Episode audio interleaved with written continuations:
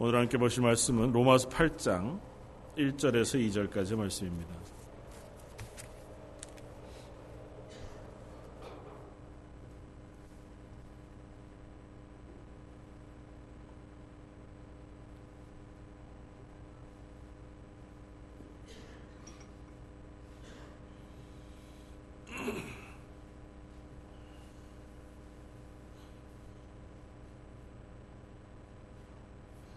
로마서 8장 1절, 2절, 2절 말씀입니다.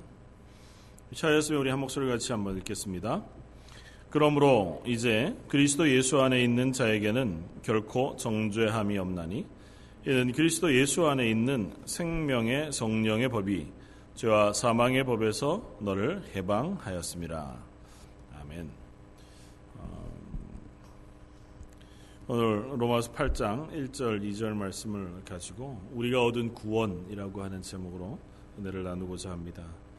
어, 로마서 8장은 어, 떤 의미에서 앞에 7장과 연결되어지는 말씀이라기보다 5장에서 연결되어지는 말씀 같아 보입니다. 그래서 5장까지 설명하고 선포했던 구원의 확실성, 하나님 우리를 어떻게 어, 완전하게 구원하셨는가, 구원의 변개치 않음 아, 그 부분에 대하여 설명했던 것을 다시 8장에 연결해서 어, 다시 한번 확인하고 설명하고 어, 있습니다. 그러면서 중간에 이제 6장, 7장 말씀을 통해서 어, 하나님의 구원이 확실하다면 그리고 그것이 전적으로 하나님의 은혜라면 어, 우리가 범죄할 것이냐, 범죄해도 괜찮을 것이냐, 죄가 있는 곳에 은혜가 더한다고 하면 우리가 그냥 이 세상에서 어, 범죄하면서 살아도 좋지 않겠나 하는 질문과 어, 구약에 하나님께서 율법으로 허락하신 그 율법이 우리들에게 어떤 의미가 있는가에 대한 설명을 부가로 어, 6장, 7장에서 했었습니다. 그래서 8장은 어떤 의미에서 로마서에서 가장 중요하고 가장 많이 다루, 다루어진 장이기도 하고 어, 굉장히 의미 있는 장이기도 합니다. 그러나 그런 의미에서 앞에 로마서 1장부터 어, 계속해서 어, 사도 바울이 이야기했던 구원의 구원이란 무엇이냐? 우리가 받은 구원은 어떤 것이냐? 그 하는 것에 대해서 다시 한번 설명하고 있는 어, 것이라고 하는 사실을 우리가 어, 확인할 수 있습니다. 그래서 오늘은 특별히 1장 어, 8장 1절 2절 말씀을 가지고 어, 우리가 받은 구원 그것이 어, 하나님의 은혜 가운데 특별히 우리 가운데 성령을 허락하셔서 그 성령의 법으로 우리 속에 허락하신 우리를 죄에서 해방하신 구원이라고 하는 사실을 우리가 한번 확인하면 좋겠고 그래서 우리가 그 구원의 확실함 가운데서 어, 그리스도인으로 살아가는 담대함 그것이 다시 한번 점검되는 어, 시간이 되었으면 좋겠습니다. 8장 1절은 이렇게 시작합니다. 그러므로 이제 그리스도 예수 안에 있는 자에게는 결코 정죄함이. 아, 이 선언은 굉장히 상징적인 선언 어, 같습니다. 5장 1절은 이렇게 어, 이야기했었습니다. 그러므로 우리가 믿음으로 의롭다 하심을 받았으니 우리 주 예수 그리스도로 말미암아 하나님과 화평을 누리자. 5장도 어, 구원에 대하여 분명한 선언을 합니다. 그래서 5장에서 뭐라고 얘기했냐면 우리가 믿음으로 의롭다 하심을 얻었다. 그러므로 이제는 하나님 안에서 그 하나님 예수 그리스도와 함께 화평을 누리자. 그렇게 선언했습니다. 그러니까 평안한 가운데 죄로 단절됐던 하나님과 우리 사이에 예수 그리스도로 말미암아 이제 화평, 평안을 누리는 자리로 나아가자. 아, 그렇게 선언했습니다. 8장 1절은 같은 이야기를 조금 다른 각도에서 접근합니다. 그러므로 이제 예수 그리스도, 그리스도 예수 안에 있는 자에게는 결코 정죄함이 없다. 어, 우리가 구원받았다고 하는 것은 바로 이것을 의미합니다. 예수 그리스도 안에서 우리가 더 이상 죄를 어, 지적받지 않고 죄로 인한 형벌 속에서 놓여 있지 않다고 하는 사실이 바로 우리가 얻은 구원이라는 것입니다. 그래서 사도 바울은 그 이야기를 자꾸 여러 모양으로 우리들에게 선언합니다. 그리고 설명합니다. 그렇게 반복하는 이유는 그것이 우리에게 하나님 허락하신 정말 어, 분명한 구원이라는 사실을 깨닫게 하기 위해서입니다. 너무 자주 듣지만 들은 것으로만은 우리의 구원의 확실함 가운데 또 구원의 은혜 가운데 어, 놓여 있지 못하기 때문에 그래서 8장은 시작부터 아예 우리가 받은 구원 그것이 얼마나 완전하고 확실한가 변개치 아니하는가에 초점을 맞추면서 어떤 어, 분을 어, 이야기하고 있냐면 성령이라고 하는 하나님의 역할에 대해서 8장 내도록 거듭거듭 설명합니다. 그래서 2절 이는 우리가 이제 정죄함이 없는 그 이유는 그리스도 예수 안에 있는 생명의 성령의 법이 죄와 사망의 법에서 너를 해방하였다. 그렇게 얘기합니다. 우리가 죄로 죽을 수밖에 없는 죄인이었어요. 그래서 로마서 1장에 그리고 앞서 우리가 보았던 로마서 7장 말미에 우리가 죄 아래 거하고 죄를 지을 수밖에 없는 존재. 아무리 우리가 율법을 통해서 죄가 나쁜 것이고 하나님의 말씀이 선하고 하나님의 말씀에 순종하는 것이 옳은 줄 알아도 그 아는 것만으로는 죄를 짓지 않을 능력이 없는 존재. 예, 우리가 태어나면서 어, 하나님을 떠나 아담의 범죄 아래 태어난 인간은 그 어느 누구를 막론하고 죄를 짓지 않을 방법이 없는 존재로 태어났다는 겁니다. 그래서 죄 저주 아래 있는 거죠. 그래서 모든 인류는 태어나서 죽을 수밖에 없습니다. 죽음을 향해 달려갑니다. 그리고 죽음을 향해 달려가는 동안 끊임없이 죽음의 근거가 되는 죄를 범하면서 살아갑니다. 마음속에서 혹은 우리의 행동, 행동을 통해서 우리의 삶을 통해서 어, 우리 끊임없이 죄악 가운데 살아가다가 죄의 형벌로 인하여 심판받고 죽음에 이르는 것이 우리 인류의 모습이라는 거죠. 그런데 그런 우리가 그 죄에서 해방을 얻었다고 선언하고 있는 거예요. 하나님께서 우리를 그 자리에서 건져내 주셨다고 하는 이야기를 앞에 여러 번 반복해서 했습니다. 그건 우리의 행위로도 아니고 율법을 지킴으로 우리가 그것을 건짐을 받은 것도 아니다라고 이야기합니다. 로마서 3장 19절 이하에 우리가 알거니와 무릇 율법이 말하는 바는 율법 아래 있는 자들에게 말하는 어, 것이니 이는 모든 입을 막고 온 세상으로 하나님의 심판 아래 있게 하려 함이니라. 그러므로 율법의 행위로 그의 앞에 의롭다 하심을 얻을 육체가 없나니 율법으로는 죄를 깨달음이라. 이미 앞에 설명했습니다. 율법의 행위로는 우리가 그 죄 그리고 그 심판 아래서 벗어날 만한 육체가 하나도 없다. 그래서 율법은 오로지 율법을 통해서 확인할 수 있는 거, 아, 내가 죄인이구나. 하나님의 말씀을 비춰보면 확인할 수 있는 건, 아, 내가 하나님의 저주 아래 있는 존재 밖에 되지 않는구나를 확인할 뿐이다. 라는 사실을 설명합니다. 그리고 그것의 결과가 결국은 7장 마지막에 오호라 나는 곤고한 사람이로다고 하는 탄식에 이를 수밖에 없다는 거죠. 하나님의 말씀이 비춰지고 하나님의 율법을 우리가 확인하게 되는 순간 아 나는 죄인이구나. 그래서 그리스도인은 그 첫 자리가 거듭거듭 말씀드리지만 아 내가 죄인이구나. 하나님 앞에서 내가 온전한 것이 없구나. 하나님을 기쁘시게 할 만한 것이 내 속에 없구나고 하는 애통함으로부터 어, 그리스도인은 시작할 수밖에 없다는 것입니다. 그래서 그 애통함 그것으로 인하여 우리가 하나님의 말씀 하나님 앞에 선 사람인 것을 확인하게 되어지고 애통한 그 자리에 하나님께서 그대로 내버려 두시지 않고 우리를 그곳에서 건져 내셨다고 선언합니다. 앞서 로마 3장 아, 아까 읽어드린 20절 이하의 말씀은 이렇게 연결이 됩니다. 이제는 율법 외에 하나님의 한 의가 나타났으니 율법과 선지자들에게 증거를 받은 것이라 곧 예수 그리스도를 믿음으로 말미암아 모든 믿는 자에게 미치는 하나님의 의인이 차별이 없느니라 모든 사람이 죄를 범하였음에 하나님의 영광에 이르지 못하더니 그리스도 예수 안에 있는 구속으로 말미암아 하나님의 은혜로 값없이 의롭다 하심을 얻은 자 되었느니라. 저희가 로마서를 쭉 살펴왔습니다. 로마서 계속 반복됩니다. 이 이야기가 끊임없이 반복됩니다. 율법으로는 너희가 의롭다 하심을 얻을 수 없다. 그러니까 율법을 잘 지켜서 하나님 보시기에 야 너 의롭구나. 너 율법을 다 지키는 것을 보니 그 율법으로 네가 의롭다 하는 어, 확인을 얻을 수 있다고 하는 육체가 하나도 없다는 거죠. 인간의 죄성이 그걸 지킬 만한 능력을 가지지 못한다. 그냥 단순하게 얘기하면 우리가 아무리 노력해도 하나님 보시기에 기뻐할 만한 수준의 삶을 살아낼 수 없다는 것입니다.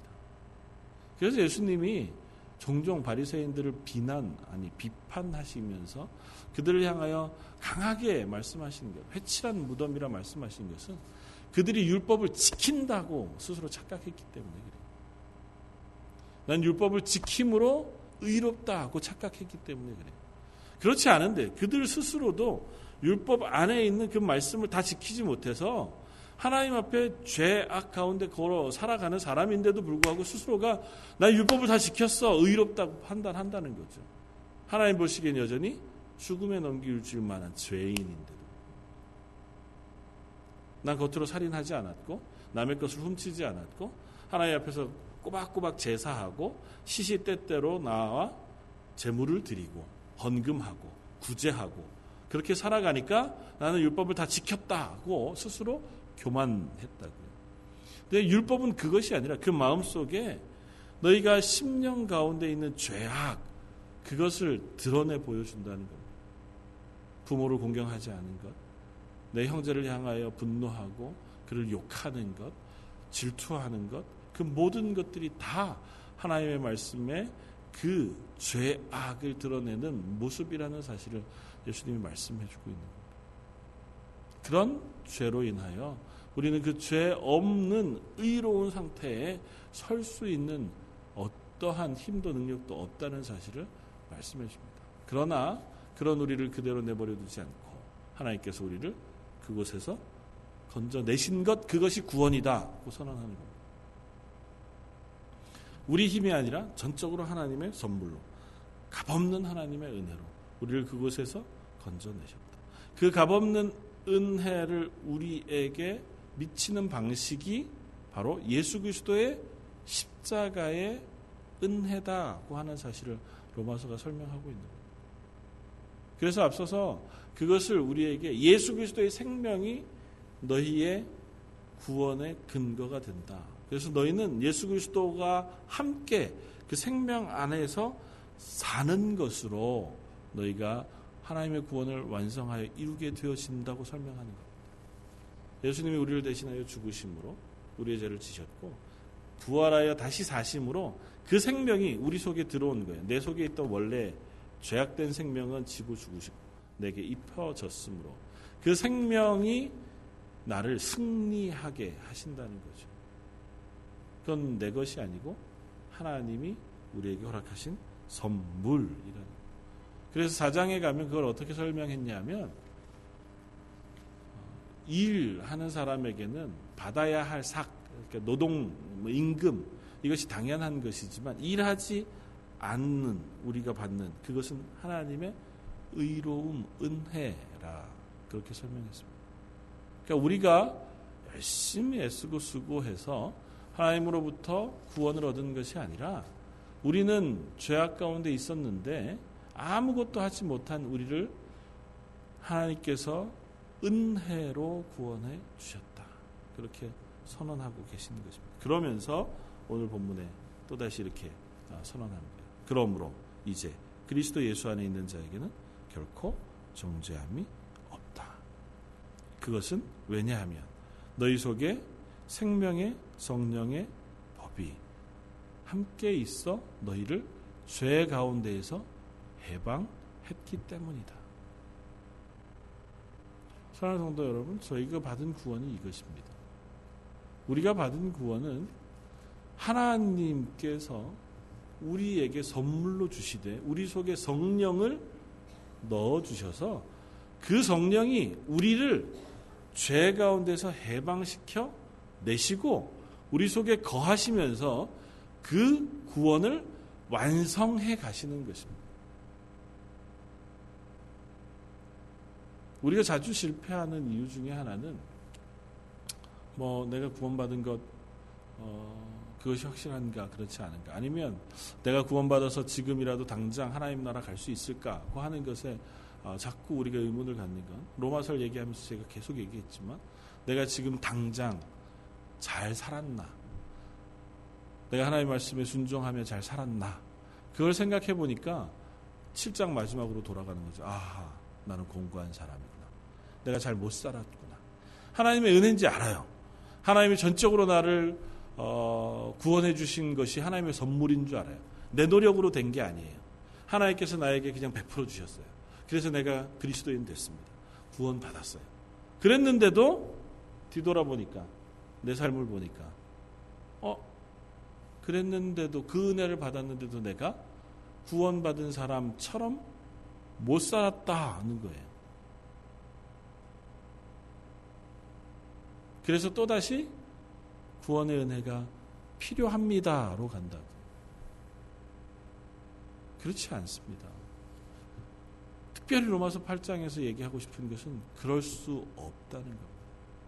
너희가 받은 구원은 변개치 않는다는 거예요.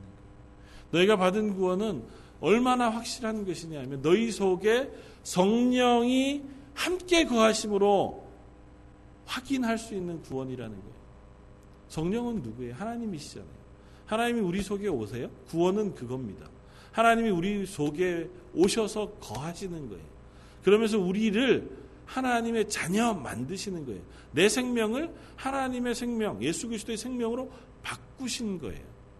우리가 실패할 수 있습니다. 여전히 육신을 가지고 있으므로 어, 우리가 여전히 이 땅 가운데에서 죄악 가운데 거하며 실패할 수 있습니다. 그러나 그 구원을 하나님께서 포기하지도 않으실 뿐만 아니라 포기하실 수도 없어요.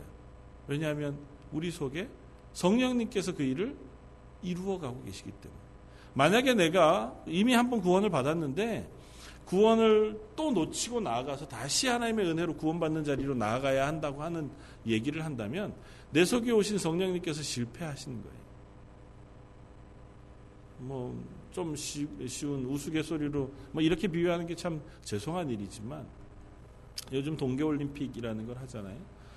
어, 스포츠 경기를 하다가 보면 단체전 같은 걸 합니다. 그래서 단체로 뭐 경기를 하는 경기를 하는데 보면 단체전이라는 건 전체가 다 잘하거나 어, 그 중에 몇몇이 어, 좀 어, 뭐 특별한 역할을 잘하고 나머지는 또 그걸 잘 돕는 뭐 이런 팀이 돼야 그 팀이 어, 우승을 합니다. 그런데 똑같은 능력을 가진 한 선수라 할지라도 어느 팀에 소속됐느냐에 따라서 그가 어, 금메달을 딸 수도 있고 아니면 메달을 따지도 못하고 그냥 어, 탈락할 수도 있습니다. 실력은 똑같아요. 가진 능력도 똑같고 하는 열심도 똑같아요. 그런데 내가 속한 팀이 너무너무 어, 잘하는 사람으로 구성되어 있고 단단하게 훈련되어 있고 팀워크가 좋아요. 그러면 그 팀은 좋은 성적을 낼 수 있습니다. 근데 같은 능력을 가진 사람이지만 좀 그보다는 약한, 그보다는 실력이 덜한 그 팀에 속해 있으면 같은 능력을 가지고도 똑같은 실력을 발휘해서 같은 성적을 낼 수 없습니다. 그렇죠? 우리는 어디에 소속돼 있습니까? 우리의 구원은 하나님에게 소속돼 있는 거예요.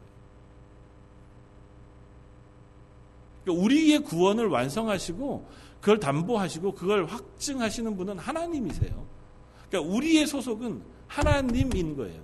내 실력이 정말 신실하고 하나님 말씀에 순종 잘하는 거룩한 건강한 그리스도인이거나 아니면 아직 그 수준에 이르지 못해서 아직도 연약하고 자주 실패하고 매일 넘어지고 매일 갈등 가운데 있는 그러한 사람이거나에 관계없이 내 소속이 어디라고요? 성령님이라고요. 내 팀의 소속의 머리가 누구라고요? 예수님이시라고요. 그래서 이건 승리가 확정된 싸움이라고요. 그 싸움을 지기 위해서는 이 싸움이 실패하기 위해서는 단 하나의 조건밖에 없어요. 하나님이 실패하는 것밖에 없어요. 하나님이 날 구원하시기로 작정하신 그 작정을 어, 무엇인가가 실패하게 하는 수밖에 없어요. 그래서 로마서 8장은 뒤에 가면 우리가 잘하는 말씀으로 끝이 나잖아요. 이 세상의 그 어떤 무엇도 하나님이 우리를 향하신 사랑 그것에서 끊을 수 없느니라. 31절. 그런즉 이 일에 대하여 우리가 무슨 말하리요? 만일 하나님이 우리를 위하시면 누가 우리를 대적하리요? 하나님이 우리를 구원하시는데 도대체 그걸 누가 맡겠느냐는 거예요. 우리 속에 성령님이 오셔서 우리를 죄에서 해방시켰어요. 더 이상 우리가 정죄함이 없어요. 더 이상 우리를 향하여 너 죄인이야. 그러니 넌 죽어야 해. 라고 우리를 심판하실 심판이 우리에게서 없어졌어요. 그런데 도대체 누가 우리를 정죄할 것이냐고. 자기 아들을 아끼지 않고 내어주신 우리 모든 사람을 위하여 내어주시니까 어찌 그 아들과 함께 모든 것을 우리에게 주시지 않겠나. 하나님께서 우리를 구원하시기 위하여 허락하신 은혜. 하나님이 우리를 구원하시기 위하여 일하신 열심. 그 하나님, 그냥 하나님이 이 일을 계획하시고 일하셔도 완성, 완성되어질 걸 우리가 불보듯 뻔히 알아요. 그런데 그 하나님이 그냥 대충 하나님 말씀하시고 끝낸 것도 아니고 하나님이 하실 수 있는 가장 큰 열심과 가장 큰 수고를 우리를 구원하시는 데 쓰고 계시는 거예요. 당신의 아들 예수 그리스도를 아끼지 않고 내어 주시기까지 하면서 우리를 구원하시기로 작정하셨고 아니 우리를 구원하셨다는 거예요. 이 구원을 도대체 누가 맡겠느냐고 설명하는 겁니다. 로마서는 다른 이야기를 하는 게 아니에요. 너희가 받은 구원이 뭐냐? 그것에 대해서 제발 좀 명확하게 알기를 요청하는 겁니다. 저 여러분들이 받은 구원의 확실함, 그건 무엇 때문에 구원이 확실하냐 하면 이 구원이 무엇인가를 아는 것 때문에 확실해져요.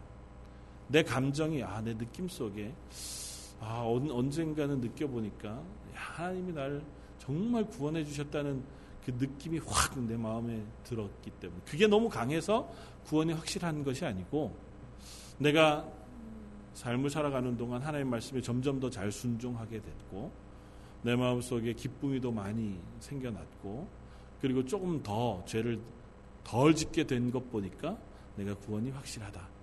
사실은 그건 다 있어요. 그런 건 있지만 그것 때문이 아니에요.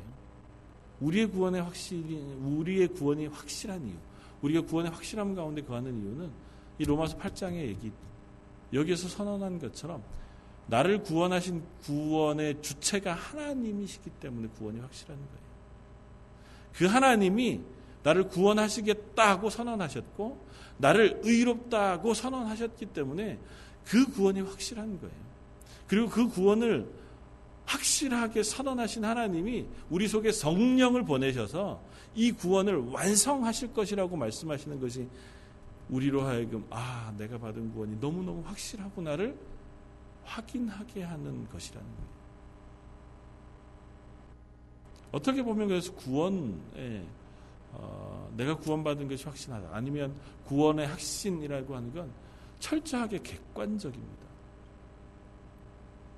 무슨 의미냐면 내가 어떻게 느끼냐가 아니라 성경이 어, 무엇라고 얘기하느냐 그것에 우리가 집중해야 한다는 거예요.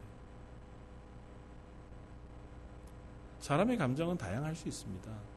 좀 심지어는 우리가 스스로를 속이기까지 합니다. 예수님 말씀하신 것처럼 야, 난 예수님 당신의 이름으로 병자도 낫게 하고 사람도 낫, 게 하고 구제도 하고 전도도 하고 얼마나 많은 사람을 구원했는지 모릅니다. 스스로를 속일지도 몰라요. 우리의 인간의 감정은 그렇습니다. 그러나 하나님 우리를 향하신 구원이 확실한 이유는 성경 가운데 그 구원이 뭔가에 대하여 분명하게 말씀하고 있다는 거예요. 이 로마서 말씀만 비추어 보아도 우리를 구원하시기 위하여 예수 그리스도를 이 땅에 보내셨고 그 예수님께서 십자가에 죽으실 때 저와 여러분들의 죄를 다 지고 죽으셨으며 그 예수님이 다시 살아나신 그 생명, 그 승리의 생명을 우리에게 성령을 통하여 넣어 주셨다고 선언합니다. 그리고 그것을 완성하시는 열심이 하나님의 열심이라고 얘기해요. 그러므로 우리가 받은 구원은 확실하다고 선언하는 겁니다. 저 여러분들에게 단 한 가지를 묻습니다. 예수 그리스도로 인하여 구원받았다는 사실, 그리고 그것이 내게 필요하다는 사실을 내가 믿느냐는 것. 그 믿음도 하나님이 허락하세요. 수백 번, 수천 번 들어도 그 이야기를 내가 아, 믿어진다 이렇게 얘기해서 납득이 돼서 믿는 게 아니에요. 하나님 우리에게 은혜를 주셔서 성령이 우리 속에 들어와 그 사실을 깨닫게 하심으로 그 사실이 믿어지는 거예요. 그래서 그 성령님이 우리 속에 들어와 깨달아지면 8장 1절에 혹은 7장 마지막 절에 얘기입니다. 오호라 나는 죄인이었구나. 아니 죄인이어서 하나님의 정죄함 아래 있었던 존재였구나. 그런데 그런 나를 그곳에서 건져 구원의 자리로 옮겨 놓으셨구나를 확인하게 되어진다. 그래서 우리가 먼저 도달해야 할 바는 이 로마서에서 이 긴 말씀들을 통해서 끊임없이 우리를 통해서 확인하고자 하고 또 설명하고자 하고 또 그렇게 권면하고자 하는 것은 야 너희가 받은 구원이 확실하냐는 것. 아니 네가 받은 구원의 은혜를 네가 알고 있느냐는 것. 저와 여러분들이 받은 구원 그것의 은혜가 무엇인지를 우리가 잘 어, 아는 자리에 서기를 원합니다. 말씀이 하시는 바처럼 아 하나님이 나를 위하여 이 구원의 은혜를 내게 베푸신 것이구나.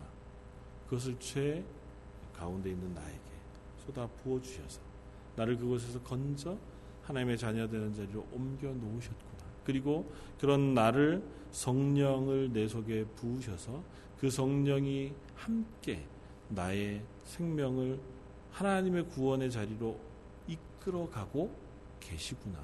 나를 그 정죄의 자리에만 내버려 두시지 않고 그곳에서 건져내어 하나님의 은혜의 자리로 인도하고 계시구나를 우리가 믿음으로 고백할 수 있게 되어지길 바란다는 그렇게 되면 그, 그 다음에는 비로소 우리가 믿음의 싸움을 싸우는 자리로 나아갈 수 있다는 것입니다. 구원을 얻기 위해서가 아니라 구원 받았기 이것도 계속 로마서에서 반복되는 얘기잖아요. 하나님이 우리를 구원하셨으므로 그러므로 우리 속에 죄와 싸우는 싸움이 시작되어지는 겁니다. 그리고 그 싸움은 필경은 우리가 승리할 거예요. 오늘은 내가 실패할 수 있습니다. 죄의 소욕을 다 이길 수 없어서 아니면 이 세상에 살아가는 삶의 방식 속에서 여전히 죄에 넘어져서 우리가 7장 마지막에 나오는 오호라 나는 공고한 사람이라고 하는 고백까지 끌려 내려갈지도 모르지만 그러나 그 끌려 내려감이 하나님 앞에서 죄송하다로 끝나고 하나님 다시 싸울 힘을 주십시오. 내 속에 있는 성령의 은혜를 더 크게 해 주십시오로 확장해 나아가야지. 아, 하나님 내가 구원 못 받은 건 아닙니까? 다시 구원의 은혜를 사모하거나 아니면 내가 구원받기 위해서는 어떻게 해야지 내가 구원의 확신이 얻 기 위해서는 어떤 어, 체험 아니면 어떤 느낌 어떤 경험이 필요한가 그 하는 쪽으로 가서는 안 된다는. 그래서 거듭 8장 1절에 오늘 이야기하는 것처럼 이는 그리스도 예수 안에 있는 생명의 성령의 법이 죄와 사망의 법에서 너를 해방하였습니다.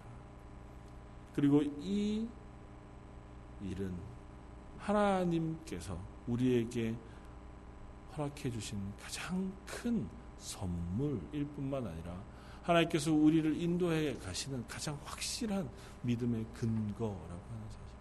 그리고 그것은 예수 그리스도 안에 우리가 거함으로 주어진 은혜입니다.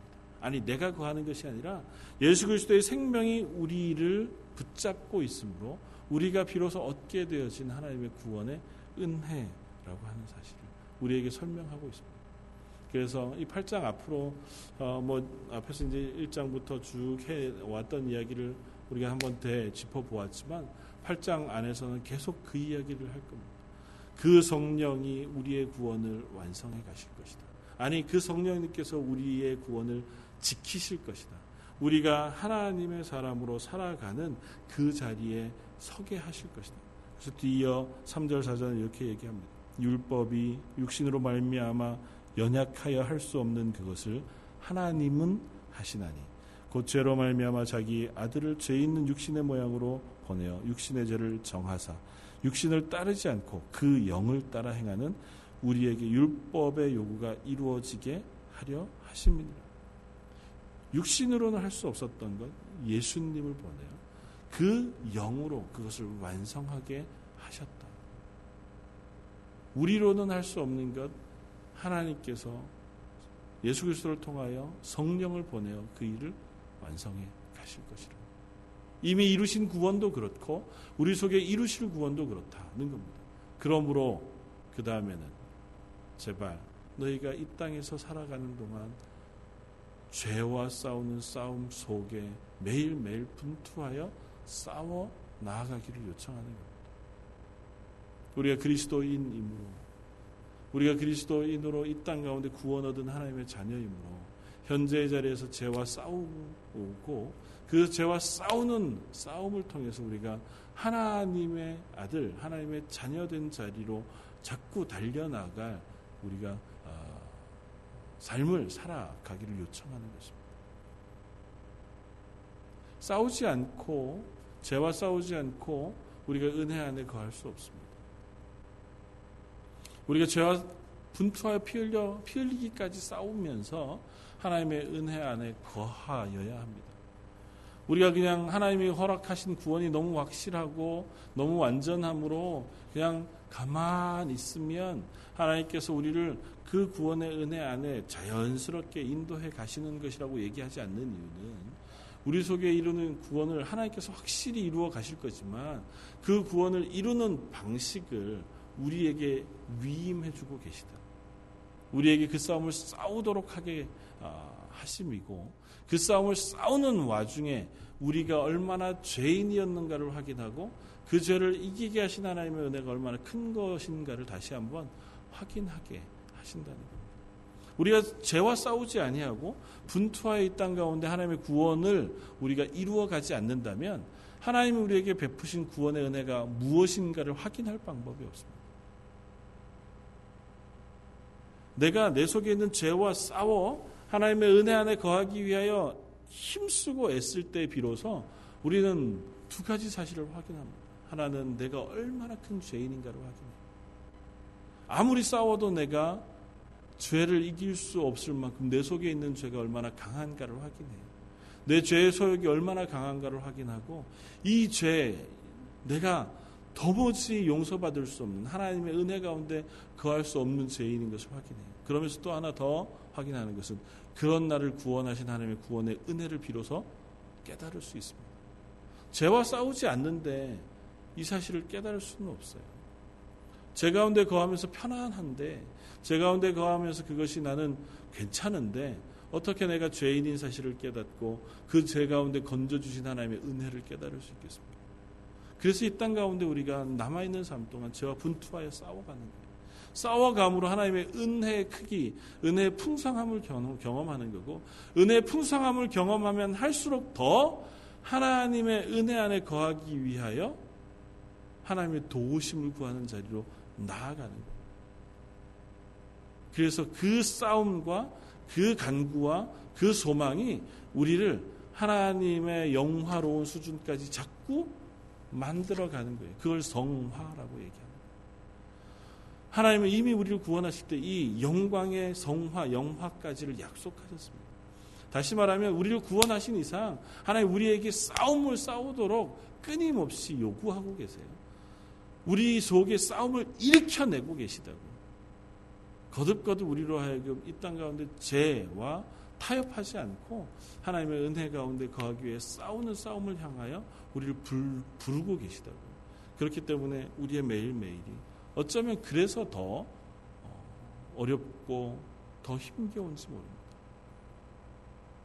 여전히 나는 죄인이구나. 여전히 죄와 싸우는 그 힘겨움 속에 있지만 그러나 확실한 것은 이 8장의 말씀처럼 이 싸움을 이기게 하시는 하나님 그 하나님께 감사하리로다. 그 감사와 그 확실함, 구원의 확실함, 승리의 확실함을 붙잡고 오늘 하루 평안 가운데 살아가는 것 그것이 그리스도인의 삶인 줄 압니다. 이 세상에 살아가는 동안 끊임없이 죄와의 싸움, 죄의 실패 혹은 그 분투함 때문에 우리가 괴롭지만 그러나 그것이 우리를 흔들지 못하는 평안 가운데 거하면서 나를 구원하신 하나님의 은혜가 나를 평안 가운데 하나님의 은혜 가운데 서게 합니다고 하는 고백으로 우리가 하루를 시작하고 하루를 마칠 수 있는 사람 되어지길 바랍니다.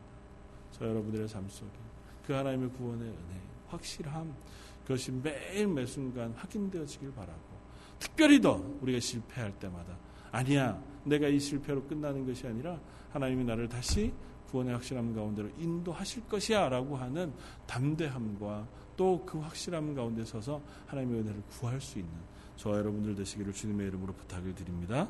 한번 같이 기도하겠습니다. 말씀을 생각하면서 한번 같이 기도하면 좋겠습니다.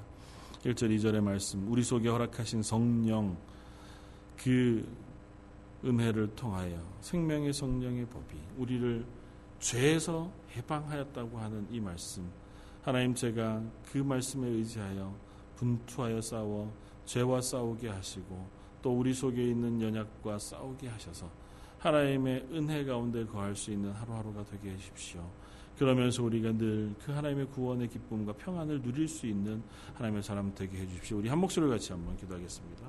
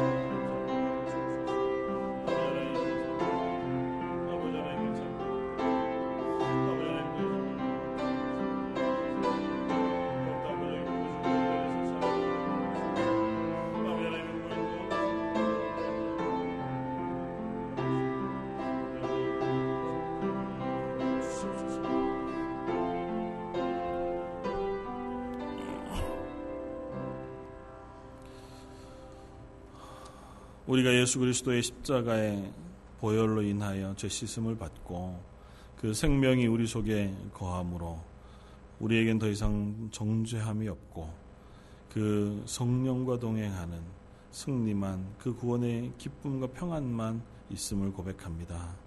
하나님 저희들 속에 이 땅 살아가는 동안 분투하여 죄와 싸우는 싸움이 있게 하시고 그곳에서 때로는 실패하고 때로는 좌절할지라도 그곳에 멈추지 않고 우리를 승리하게 하시는 하나님의 구원의 확실함을 붙잡고 우리가 또다시 하나님의 은혜 앞에 나아갈 수 있게 하여 주옵소서.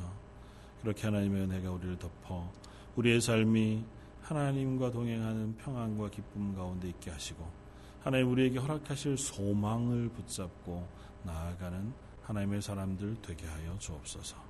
오늘 말씀 예수님 이름으로 기도드립니다. 아멘.